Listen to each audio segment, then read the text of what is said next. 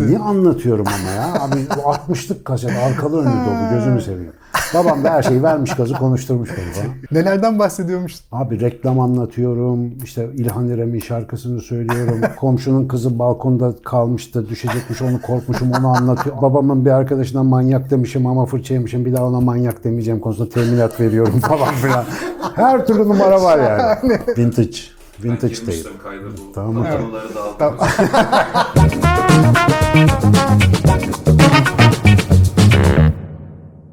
Merhaba sevgili Açık Beyinler. Bak burada kim var? Kim var? Yalın Alpay var. ne zamandır kendisini biliyorum. Ee, büyük protestolarla, gösterilerle meydanları doldurarak istiyordunuz. Ve getirdik efendim. Kendisini de getirdik derken davet ettik. Onun da gerisi varmış. Sağ olsun koşa koşa geldi. Biz muhabbet ederken üstüne kamera koyduk. Yaptığımız şey o. Biz Yalın'la sohbet etmeyi çok seviyoruz. Bütün Açık Beyin ekibi olarak. Yalın'ı zaten bütün Türkiye dinliyor. Ben biliyorum. Yani adam gibi şeyler dinlemek isteyen herkesin 2-3 aramada bulduğu isimlerden bir tanesi Yalın. Teşekkür Çünkü ederim. acayip şeylerden acayip şekilde bahsediyor. Vallahi ben böyle ağzım açık vaziyette yalını çok dinlerken yakaladım kendimi. Konuları çok güzel, çok faydalı şeylerden bahsediyor ve özellikle de bizim şu düşünce dünyamızı zenginleştiren YouTube'un bize tanıştırdığı en güzel figürlerden biri. Sinan abi çok teşekkür ederim. Vallahi, yani beni hem mahcup ettin Estağfurullah. e, hem de açıkçası üzerime bir stres yükledin. Yok stres yok. Biz burada vallahi sohbet ediyoruz. Hiç stres yok. Yani ben de sözün gelimi söyledim. Eyvallah. Ama çok teşekkür ederim. Yani seninle tanıştığımızdan beri aramızda ciddi bir enerji var. Aynen. Ee, gerçekten denk düştük birbirimizle. Aynen öyle. Ee, iyi işler yapacağımızı da düşünüyorum ki hatta başladık bile yani. Aynen öyle. Ya ben biz seninle ilgili merak ettiğim bir şey soracağım. Bak daha önce planlamadık bunu Tamam. ama bir yalın Alpay kolay yetişmiyor bence. Abi sen nerelerden geçtin? böyle? Sen de gördüğün bir şey var benim. Ya onun sırrını açıkçası özellikle genç arkadaşlar için merak ediyorum. Yalın Alpay mesela televizyon programında, YouTube programlarında konuşurken bir şey soruluyor sana. Senin o soruyu böyle dekonstrakt edip böyle bir parçalayıp her bir konuyu tek tek kitabi tanımlarla önce bir oturtturma gibi bir alışkanlığın var. Sen bu tanımlara çalışmak için özel bir okula mı gittin, bir zaman mı ayırdın, ne yaptın? Sen bu zihinsel yapıyı oluşturmak isteyen gençlere neler önerirsin bazında bir soru aslında bu. Nasıl çalışır Yalın Alpay, nasıl bakar ve bu kadar düzgün bir argümantasyona ulaşmasının sırrı var mı? Biraz ben onun sohbetini önce bir yapmak istiyorum sen. Sinan abi teşekkürler. Söylediğin her şey için çok teşekkür. Yalnız neredeyse yanıt veremeyeceğim sorulardan bir tanesiyle başlamış olduk. Şundan. E, Ben insanın kendi kendisini inşa ettiğini düşünüyorum. E, ve bunu neredeyse her aşamada tekrar tekrar müdahil olarak, her yerine değerek, dokunarak, geleceğe projeksiyon atarak, kendisini bugün de geçmişte tekrar tekrar yeniden yapılandırdığını düşünüyorum. Fakat bazı şeyler var ki bunlar bir paket olarak kendisi de onunla beraber gelebiliyor. Bunu şuradan çıkarıyorum. 8 yaş bir videom var. Yarım saatlik bir televizyon programı. Bakıyorum bugünle arasında ilişki kurayım diyorum. Yoğun bir benzerlik görüyorum. Ee, Dolayısıyla daha o yaşta da böyle bir paketle gelmiş olacağımı yani tabula rasalarımız varsa onun işletim sistemlerinin belki de her kişide farklı olduğuna dair bir algı geliştirmeme yol açıyor. Ama ondan sonra çok fazla kendimle ilgilendiğimi söyleyebilirim. Fakat soruya niye cevap veremeyeceğimi şimdi başka bir yerden anlatmaya çalışacağım. Bak bundan bahsediyorum bak. O, oraya da bak geliyoruz ne güzel. Çok fazla konu üzerine düşünme şansım olmakla beraber kendi üzerime düşünmekte bir miktar geride kaldığımı düşünüyorum. Ve kendimi kendi düşüncemin nesnesi olarak algılamakta her insan gibi ben de zorlanıyorum. Kendime daha çok içsel dünyama ilişkin görüntülerle değil, hep arı soyutlamalarla yaklaşıyorum. Ve bu arı soyutlamalarda birebir kendimle ilgilendiğim zaman bütün duygusal, belleksel veya ilişkisel olan her şey benim kendime arı soyutlamayla bakışımı gölgelendiriyor, kirletiyor. Ve ana metot olarak da ben arı soyutlamayı sevdiğim için en uzak bu metotla bakabileceğim kişi kendim haline geliyorum. Doğru söylüyorsun. Bu yüzden de o zaten kendime o dert bizde de var. Evet, Yani kendime herkes- kapanıyorum. Her insan kendine zorunlu olarak kapanır. Ee, şunu da söyleyeyim. Dışsal dünya ile ilişkili kurduğumuz her iletişimde veya ilişkide şunu biliriz. Biz kendimizin dışındakilerin niyetini bilemeyiz, niyetleri atayabiliriz. İlişkileri bilemeyiz, bağıntıları icat ederiz, kurgularız, oraya yakıştırırız. Var olmayan örüntüleri yani hayatın çarpaşık, karma karışık, yığın olarak bize sunduğu her şeyi algılayamayız Bu yüzden onları tek tek eleriz. Yani bunlar gürültüymüş gibi davranırız. Ama değillerdir. Ama gürültüymüş gibi davranırız. Geriye kalan bir sınırlı malzemeyi işte bunların arasında bir ilişki var diye kodlarız. Bu bakış açısı sonradan bizim her şeye o benzer şablonla bakmamıza yol açar. İşte dışa bakışta geliştirdiğimiz bu me- metot içe bakışta pek işlemez. İşlemiyor. Çünkü dıştaki belirsizlik yatay ve e, uzlamsaldır. Ama içteki bakış genellikle dar fakat derindir. Yani burası karanlıklardan örüldür, burası çok aydınlıktır. İkisi de gözü rahatsız eder. Ama ikisinin bakış açısı farklı olduğundan ben içe bakışta çok etkili olmadığımı düşünüyorum. Şimdi başka bir e, yöntemini söyleyeceğim. Kendime ilişkin bakış yöntemini. Açıkçası benim belleğim zayıftır. Ee, hangi konuda zayıftır? Sosyal konularda. Ee, görüştüğüm kişilerin adlarını unuturum, görüşüp görüşmediğimizi unuturum, mekanları unuturum. Ama soyutlamalarda genellikle hafızam iyi durur. Nedenini sonradan keşfettim. Şöyle bir nedeni var. Bu beni de ilgilendiriyor. Şöyle bir durum var. Bir elbise odası tasavvur edelim. Bir elbise odası var. Burası boş bir oda. Ve ben sürekli alışveriş yapıyorum. Kıyafet alıyorum. Pantolon alıyorum. Hop arkaya attım. O da arkamda. Tişört hop attım. Pantolon tekrar. Kotu attım. Ceketi attım. Attım attım. Şu an içeride bir sürü kıyafetim var. Bu kıyafetleri hiçbir e, intizam gözetmeden, çekmecelemeden oraya attığım için o kıyafetleri bir daha aradığımda bulamıyorum. Böyle bir kıyafet olasılığım olduğunu bir süre sonra unutuyorum. Bu yüzden benim veri setimde sanki bu kıyafetler yok, üstüne atılmış en son kıyafet neyse o var. Bunu şöyle diyelim. Geçmişe ket vur. son attığım kıyafet neyse ondan önceki bütün kıyafetlere ket vurdu. Bu yüzden sosyal bağlamda ya da e, soyut bağlamda neyle karşılaşırsam karşılaşayım ben onları karşılaşır karşılaşmaz bu yıllar içinde meleke kazandı. Karşılaşır karşılaşmaz onu bir tişört olarak algılıyorum. Beyaz bir tişört olarak niteliyorum. Beyaz tişörtler için bir çekmece hazırlamış bulunuyorum. O çekmecenin içine katlayıp koyuyorum. Kotları başka yere, ceketleri başka yere, yağmurlukları başka yere. İlk geldiği anda sınıflandırıp çekmecelersem bir daha onları sürekli bulabiliyorum. Şuna da gelmek istiyorum. Biz yağan beriyi, okuduğumuz kitabı, konuştuğumuz konuyu unutmayız ama içeriye sadece fırlatmış oluruz. Oradaki kargaşada geri çağıramayız. Aslında orada durur. Bu soyutlamada çekmecelediğim için onların nerede olduğunu az çok biliyorum. Bu yüzden de çekmece çekmece tarif edebiliyorum. Yani diyorum ki önce bir giyim yapacaksınız? Önce mutlaka içinize belinizi üşütmemek için beyaz tişörtlerden birini giyersiniz. Üzerine içini göstermeyen, şeffaf olmayan bir gömlek giyersiniz ki buradaki kolları belli olmasın. Ee, eğer kravat mı takacaksınız şu setten buraları düğmeli olmayan bir yaka seçersiniz ve kravatınızı takarsınız gibi. Böyle olunca her şey sistematik ilerliyor. Arada örüntü bulmak kolaylaşıyor. Biraz önce ne konuşmuştuk? Dıştaki hayat o karma karışıklığıyla üzerimize yığıldığında bizim onu sürekli elememiz gerekiyordu. Bu oda artık elenmiş bir odadır. Bu yüzden arı soyutlama için yeni bağlantılar kurmak kadar var olan bağlantıları çok sağlamlaştırmak için de uygun olur. Bunu ama söylemesi kolaydır. Yapması uzun yıllara dayanır, zordur. Şöyle bir metod izlemiştim. Sonra tamamlıyorum. Küçük defterler almaya başlamıştım. Ciltli küçük defterler. Şimdi yüzü geçmiş açıkçası yani. Ee, Evet, çok var evde sıralı evet. Küçük defterler, siyah defterler. Oraya yazmaya başladım ama yazmaya, başlamaya karar verdikten iki yıl sonra başarılı olabildim. Defter yine elimde, kalem elimde. Yazamıyorum. Yazıyorsun bir işte 10 gün sonra bir de aklına geliyor. Bunun bir alışkanlık olması sanırım ilk başta 2 yıl kadar sürdü. Daha sonra tasnif sorunu ortaya çıktı. Çünkü aklıma hangi konu gelirse onu yazıyorum. Kırmızı kalemle bu sefer başlıklar yazmaya başladım. Ama başlıklar da bu sefer elimden gitmeye başladı. Onu tasnifli bir defterde not tutmaya dönüştürmek de bir iki yılımı aldı. Söyleyince ne kadar kolay, yapması acayip zor. zor, tabii. Yani bir dört yıl içinde sırf defterde tasnif yapmayı öğrendim. Sonra Sinan abi şöyle bir durum oldu. Bir konuya çalışmaya başladığımda ben de her insan gibi tek bir kitap okursam konuyu bir daha hiç hatırlayamayacak şekilde unutuyorum.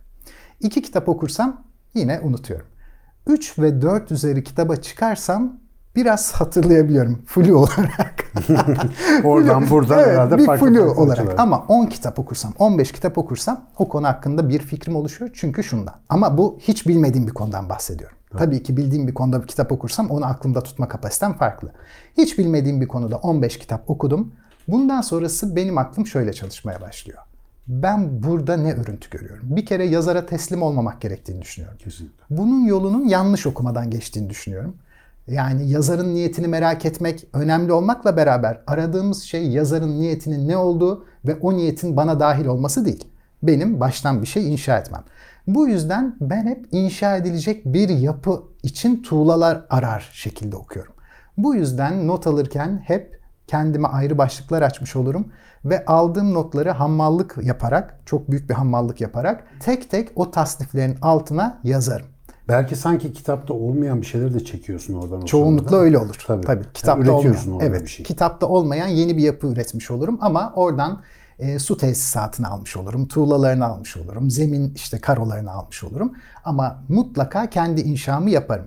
Ve genellikle çok sayfalı not tutarım. Yani 60 sayfa, 70 sayfa o konuda ne çalışıyorsam 70 sayfa. Fakat bunlar aynı deminki çekmeceleme gibi kendi ürettiğim bir outline çerçevesinde yani içindekiler çerçevesinde tasnif edildiği ve ben üşenmeden onları tekrar tekrar yazdığım için sınıflandırılmış olarak elimde bulunur. Bu bana şöyle bir yarar sağlar. Bir daha bu konu üzerine çalışırken CPU olan zihnim diyelim, diğer bütün ayıklaması gereken şeyleri bir kenara atar ve bütün soyut gücünü o yapının kendisine verebilir. Böylece çok yoğun bir hammallık sayesinde zihnimi maksimize olarak kullanma şansı elde ederim ve o yapıyı bir kere inşa edersem ömür boyu yapıyı unutmam. Ama içindeki ayrıntıları Bunu her unuturum. yerde açıklayabilir hale geliyorsun zaten. Evet. Çeşitlendirebilir hale Evet. geliyorsun. Ve yapı aklımda kaldığı için yapıyı her seferinde başka tuğlayla anlatırım. Çünkü diğerini anlatmak mümkün olmaz. İnsan unutur. O yüzden genellikle hazırlanmadığım konuşmalarda daha iyi konuşurum. Hazırlandıklarımda hep şöyle düşünürüm. Ne not almıştım acaba? belleğime yüklenirim ve belleğime yüklendiğimde konuşmam bu kadar akıcı olmaz. Bu kadar felsefi göndermelerden yararlanamaz. Daha bir belleğe bağımlı kalır ve belleğe bağımlı kalan zihin yeni bir şey üretmekte tökezler. Çünkü aklı fikri daha önce ne yaptığını taramakla meşguldür. Yani CPU demin de konuştuk. Büyük oranda evet aramaya kendisini verir. Hatta şey bile diyebiliriz yani iCloud'unu düşünün. iCloud'dan tekrar internetten indireceği için size yoğun bir zaman kaybettirir. Yani şimdi tabii beyinle uğraşınca sevgili dostlar, Yalın Alpay gibi birisi konuşurken el mecbur MR çekmeye çalışıyorsun. Yani bu arkadaşın sistem nasıl çalışıyor ama e, çok güzel anlattın bu arada. Teşekkürler. Yani ben bunu ne yaparsan elinle o gelir seninle diye özetlemek istiyorum. Yani ne kadar zeki olursan ol, ne kadar işte şanslı doğarsan doğ, ne kadar efendim artıların olursa olsun metodik bir çalışma yatırımı olmadan böyle bir sonuç elde etmek mümkün değil. Yani bu işte e, bah doğulmuyor yani. Bah olunuyor sonuçta. Yüzde yüz. Bir arka planla doğuyorsun ama onu bir gerçekleştirmen lazım. Hatta Şimdi şöyle bir şey ekleyeyim. Senin söylediğinden aklıma geldi yani. Zekayı, bu büyük bir zeka ya da küçük bir zeka olması gereksiz. Zekanın kendisi olarak söylüyorum. Zekayı veriler arasında bağlantı kurma yeteneği olarak algılıyorum. Hiç veri çekmezseniz işleyecek bir zekanın olup olmaması önem taşımaz. bağlantılar böyle Evet. havada sallanıyor. Çok zeki midir? Dahi midir? Normal zekalı mıdır? Veri yoksa anlaşılmaz. Çünkü işleyecek bir şey yok.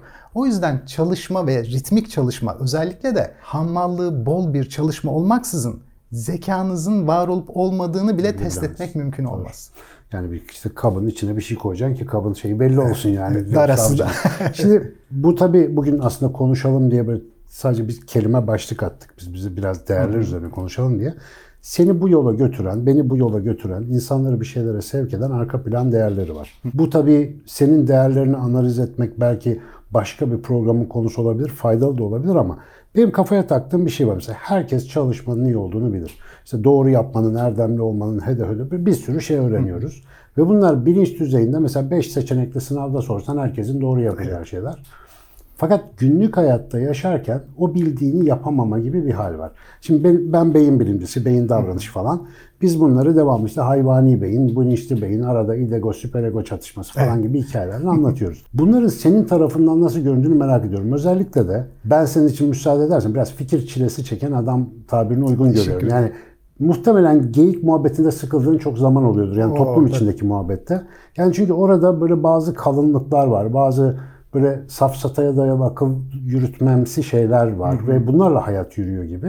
Ve çoğu zaman olması gerektiğini bildiğimiz şeyi yaşayamayan, yaşayamayan insanlarla örülü bir yerde hapis kalıyoruz. Yani böyle bir sistem.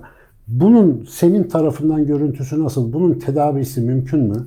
Yani tedavisi derken öncelikle kendim için sorayım. Bende de vardır aynı. Tabii yani hepimizde vardır bir düzeyde.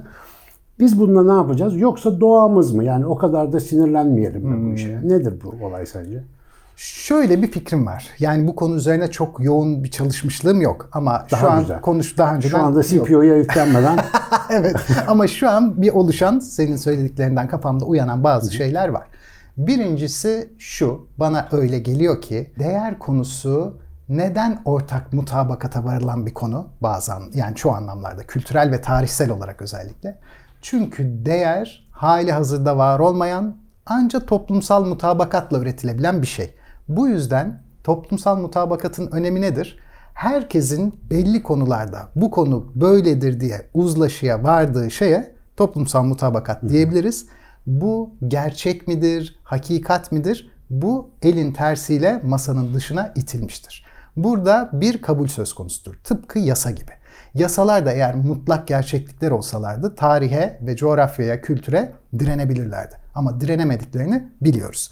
Bu anlamda değerin de ben kendinde bir özü olduğunu düşünmüyorum. Değer ancak başka insanların bir araya gelerek bu konuda böyle bir değer vardır ve bu konuda uzlaştık mı? Evet, uzlaştık. O zaman bu gerçektir demelerine benzetiyorum. yani kendinde değil toplumda anlamı olan bir şey. Yani Evet. biz öyle dediğimiz için Dilde, dilde anlamlı.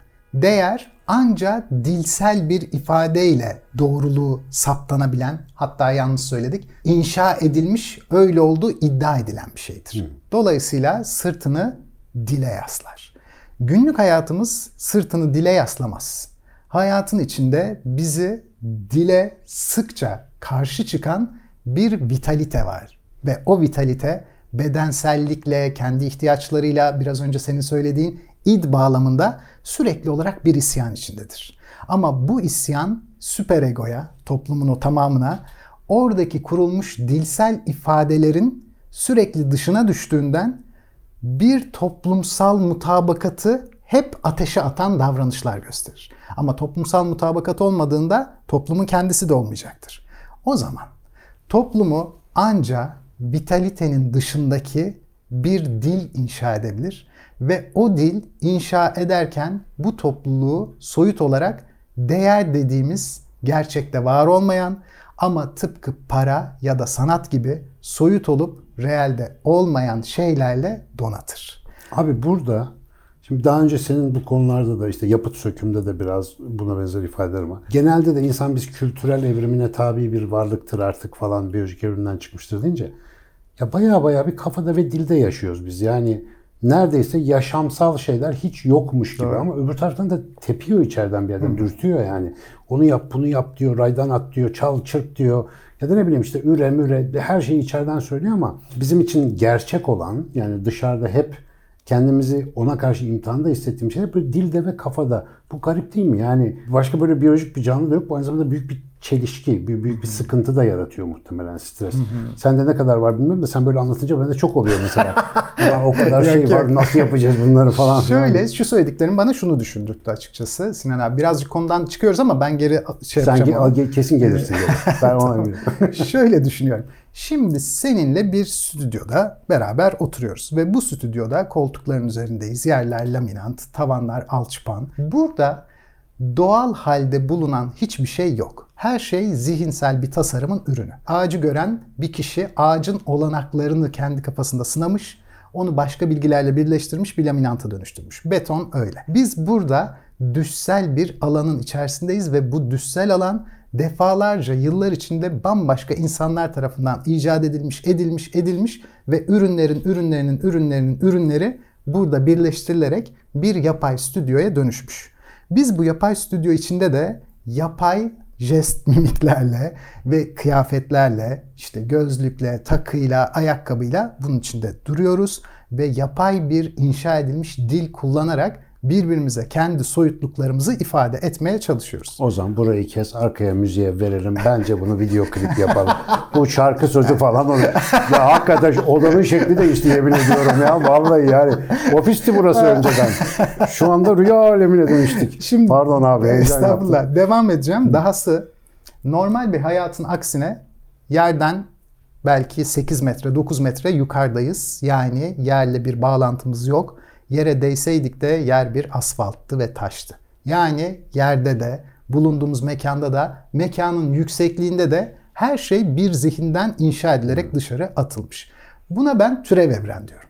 İnsan alabildiğine türevi alınmış yeni bir evrenin içerisinde ve bu evrenin içine doğduğunda aşırı derecede gelişmiş olan adaptasyon tekniği yüzünden burayla kendi bütün olabilecek ilişkilerini kurmuş durumda.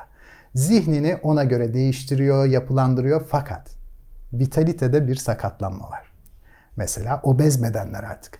Normalde yürümesi gereken beden artık bir spor salonuna giderek boşluk içinde karanlığa bakarak ve hiç hareket etmeyen bir zeminin kendi kendine dönmesiyle koşarak o ihtiyacını karşılamaya çalışıyor. Burada demin bahsettiğin o çelişki ortaya çıkıyor.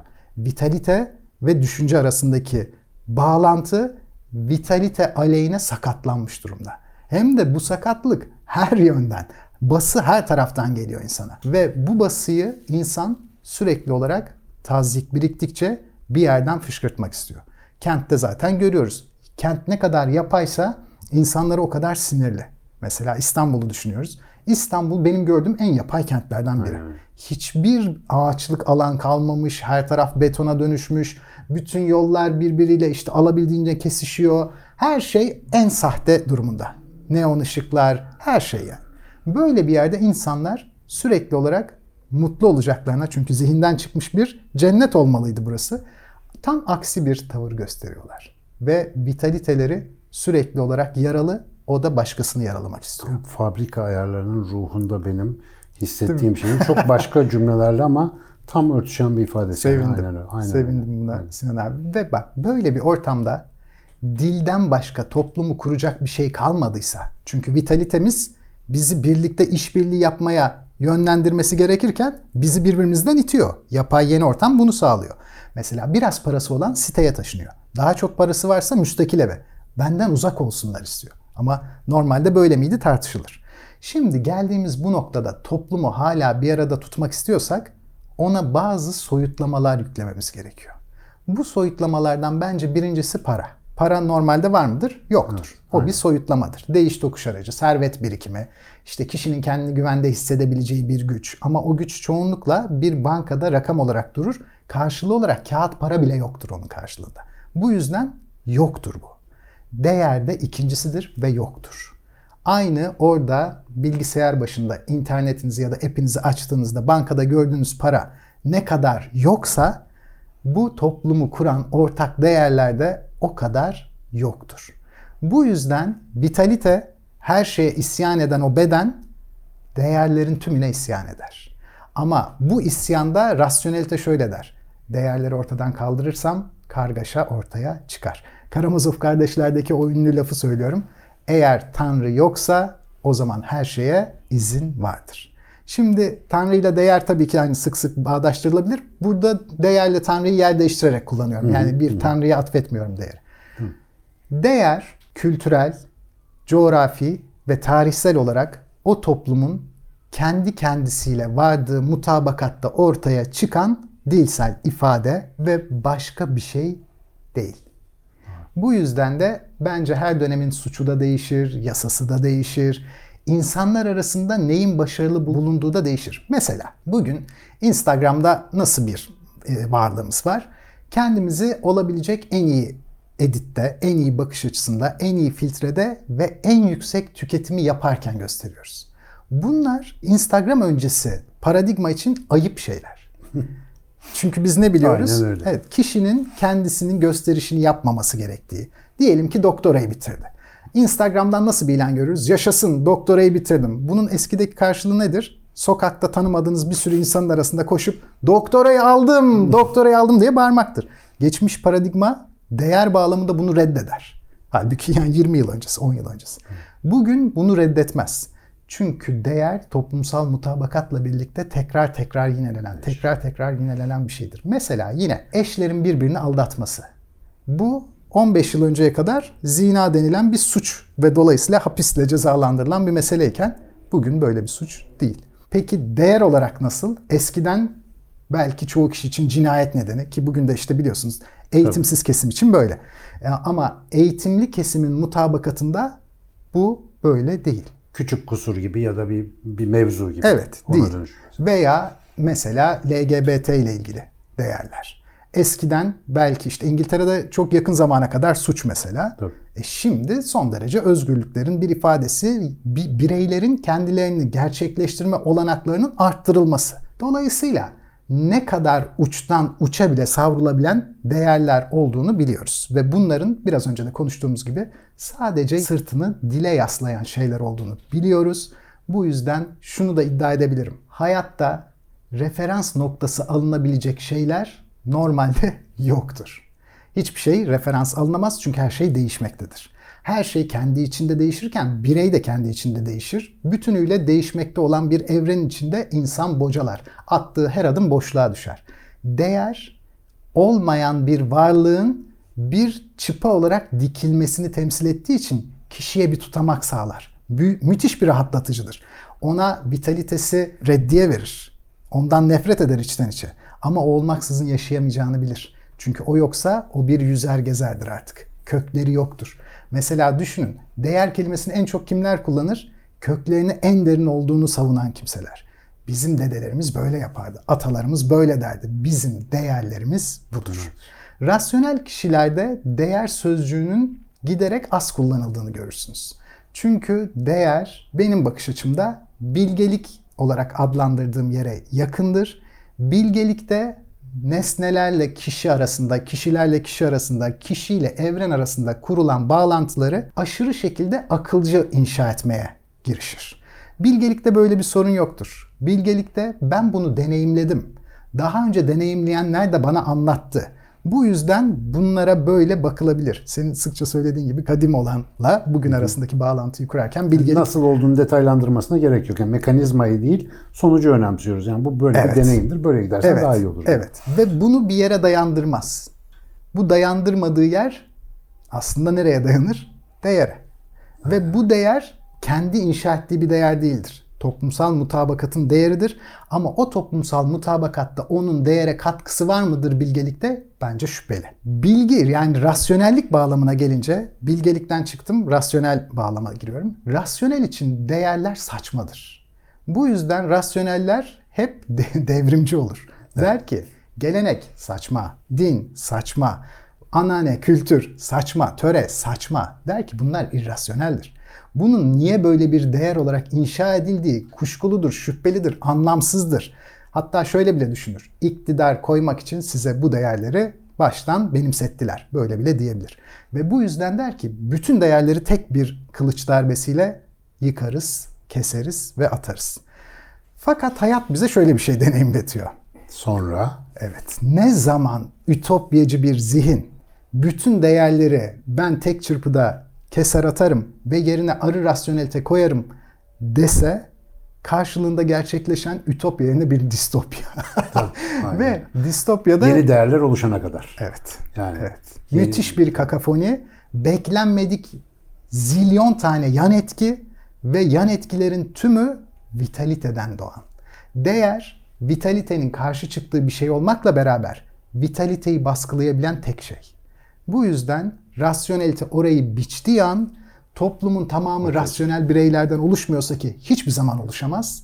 O zaman bir distopyadan başkası söz konusu. Şöyle bir netice çıkarsak olur mu? Yani bireysel yaşamın için değerler o kadar da belirleyici, sınırlayıcı ya da elzem olmayabilir ama toplumsal olarak tarihsel tecrübe bize gösteriyor ki ya burada bir değer olacak. Bence öyle. evet. Bu değer olacak zaten olmasa da kendini bir şekilde ihdas edecek, çıkaracak ortaya. Evet. Bir de burada galiba değerler şimdi söze dayalı bir şey değil. Lafta değer var. Bir de o değeri gerçekten anlayabilme hali var. Yani derinliğine vakıf olma. Mesela herkes Tanrı der. Herkes işte kimse Allah der, Ta- Tanrı der, God der. isim ne diyorsa bir yaratıcı iradenin isim olarak varlığı çok kişiye malumdur. inanana inanmayana. Ama onun neliği, niteliği ya da etkisi, onun neyi çerçevelediği ya da bize ne dayattığı, bizi neden özgürleştirdiği gibi detaylar çok bilinmez. Doğru. Birçok değerin altında böyle boşluklar var sanki bireysel zihinlerde.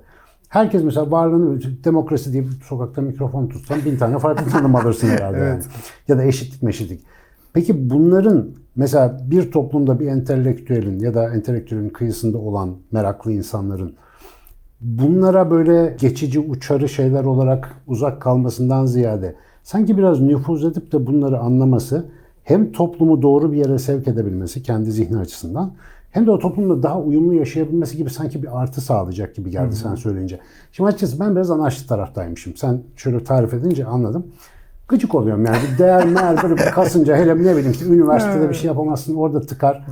Ama bir taraftan da abi bu kalabalığın birlikte yaşayabilmesi için böyle bir hareket lazım. Yani sanki orada bu değerlere biraz daha mı yumuşak yaklaşmak lazım? Böyle hani ah canım cicim falan mı yapmak lazım? Bana söylediklerin şöyle bir şey yanımsattı. Ee, iki şey yanımsattı.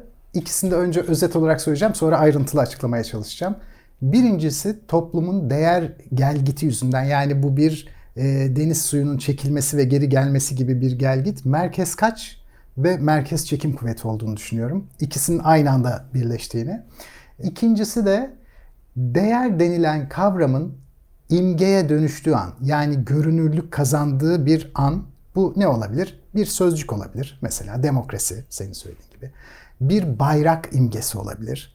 Ee, veya bir Atatürk resmi olabilir. Bu imgelerin her biri biz onu gözümüzle gördüğümüzde, demokrasi yazısını gördüğümüzde veya Türk bayrağını veya Atatürk resmini gördüğümüzde bizim ona dair hissettiklerimiz aynı simgeye dayanmakla beraber içerik olarak bambaşkadır. Evet. Ve işin garibi bazen sempati duymamıza rağmen o resme bambaşka nedenlerden sempati duyabilmemize yol açar. Bu yüzden kitle bir araya geldiğinde homojen gibi görünür ama aşırı heterojendir. Bu da demin ilk söylediğim gibi herkesin sanki aynı simgeyi kabul ettiğini bize gösterse de bambaşka nedenlerden gösterdiğini hemen ilk seferde açık etmez. Yani ben senin bildiğin Müslümanlardan, ben senin bildiğin Atatürkçülerden Aynen öyle. Evet. gibi. Evet. Orada durulur ama nedenler bambaşkadır. Bayrak konusunda da genellikle böyle olur. Bazıları büyük bir milliyetçi hissiyat duyabilir. Birisi kültür devrimiyle ilgili bir şey hissediyordur. Bir başkası belki de gurur duyacağı bir kimlik veya bir başkası da kimliksiz kaldığı için tutunabileceği son dal olarak orayı görüyor olabilir. Hatta mahalle içindeki hiyerarşisini bile Türk bayrağına al, göre aldığı pozisyona göre belirliyor olabilir. Bu yüzden hiç e, tahmin edemeyeceğimiz kadar bir çeşitlilik vardır. Ama dıştan bakıldığında aynı görünür. Bu çeşitlilik merkez kaça ve merkez çekim kuvvetine aynı anda dinamiği veren yapıdır bence. Bu şu anlama geliyor. Yani Bazı- hem onları iter hem de bir çekirdek evet, çeker anlamında. çünkü bu heterojen grup kendi içinde birbirine gıcık kapar. Çoğu birbirini dışlar. Bir kısım merkeze oturmaya çalışır. Öteki onu oradan çekip merkeze oturmaya çalışır. Merkeze gelmeye çalışan ve bunu başaran diğerlerini itmiş olur dolayısıyla. Ama onlar da tekrar kendi simgesi çerçevesinde bağlantıyı kendi istediği gibi kurmak isteyecektir. Bu yüzden bu değerler herkese farklı görünür ama aşırı derecede saçılmaz. Yani o merkez kaç kuvveti onu fırlatmasına rağmen merkez çekim kuvveti o dağınıklığın Yörüngedir. belli bir yer, evet belli bir yerde olmasını sağlar. Hatta şöyle diyebiliriz bak senin kitabından düşünmüştüm bunu daha önce. Ee, diyorsun ki bir kitabında mikro evrende ne kadar baştan anlaşılamayacak, belirlenemeyecek görülen hareket varsa bile bu makro bir evrene genişlediğinde öngörülebilir hareketlere dönüşüyor. Faz değişiyor, başka bir şeye Bu muhteşem bir şey. Bunun bunun üzerine biraz düşündüm o e, satırları okuduğumda. Şöyle bir karara vardım. Hatta demin söylediğimde de yani bundan izler var. Bir insan da tek başınayken özgür iradeye sahip olduğu için beklenmedik davranışlar sergiler. Ve bazı konularda hiç beklenmedik, bazı konularda tam beklendik gibi davranabilir. Fakat insan sayısını arttırdığımızda hepsinin çıkıntı olacağı konular ve normalleşeceği konular farklı olacağından tek bir kişi de bu adam kesinlikle kestirilemez diyen bir gözlemci onlar 30 bin kişiye ulaştığında kesinlikle öngörülebilir diyecektir. Çünkü demin o kitapta senin bahsettiğin gibi. Ortak davranış bir dalgamsı bir yapı Evet. oluşturacak. ve Çünkü merkez çekim ve merkez kaç onu belli bir yerde sıkıştıracak. Halbuki tekken aşırı belirsiz. Yani her türlü şeyi yapabilir. Ama eğer bir set olursa o zaman biliyoruz ki evet bu setin dışına çok fazla artık çıkamaz. Oraya çıkarsa zaten set dışı kalıyor. Benim benzetmem bana hatırladı. Bana başka bir şey düşündürdün şimdi. yani ben mesela şöyle ya bu adamla sohbet bitmez yemin ediyorum. o değerler sistemi içerisinde sen ne kadar bu değerler senin kişisel yaşamına uygun değilse ya da arkaik gözükse bile o değerlere değer ve yeni anlam katarak yani orada bir aksiyoner olarak onun biçimini şeklini değiştirerek yeniden tarif ederek ve ona bir insanlara faydalı değer ürettirerek o değere e, ekstra faydalar ürettirerek aslında o değeri dönüştürmüş oluyorsun. Yani bir nevi toplumu kendi değerleri içerisinden dönüştürebilme gibi de aslında çok büyük bir güç çıkıyor ortaya ben böyle baktığımda. Bu işte kuantum parçacıkların fizik, bizim makrofizik alemdeki etkileri de bunun gibi. Yani orada kafasına göre takılıyor ama aslında görevini yapıyor sadece. Ama sen burada suyu ıslatır görüyorsun mesela. O Doğru. kuantum fiziksel bir şey neticede. Bu anlamda ben şunu anladım. Ee, yani birincisi keşke zamanında böyle hocalarım olsaymış dedim. Ya, üniversite yok ki böyle oturup muhabbet. Abi şu muhabbet var ya yani kafada şimdi bin bir tane düşünce açıyor. Tabii biraz da yaş kemal erince o düşünceler daha iyi açılıyor. Gençken belki ne diyor bu falan olacaktık ama Estağfurullah. ee, yani bu sistemin içerisinde bir kere şu değerler denen bazılarının modası geçmiş gibi olan bazıları hakikaten kadim gözüken işte yani onlarsız yaşayamayız dediğimiz her şeyi bir daha bir elden geçirmek lazım. Bunlar çünkü ciddi meseleler. Yani insan toplumunda sadece devletlerin işte bilmem adliyelerin şunu bunu ilgilenmesi gereken konular değil.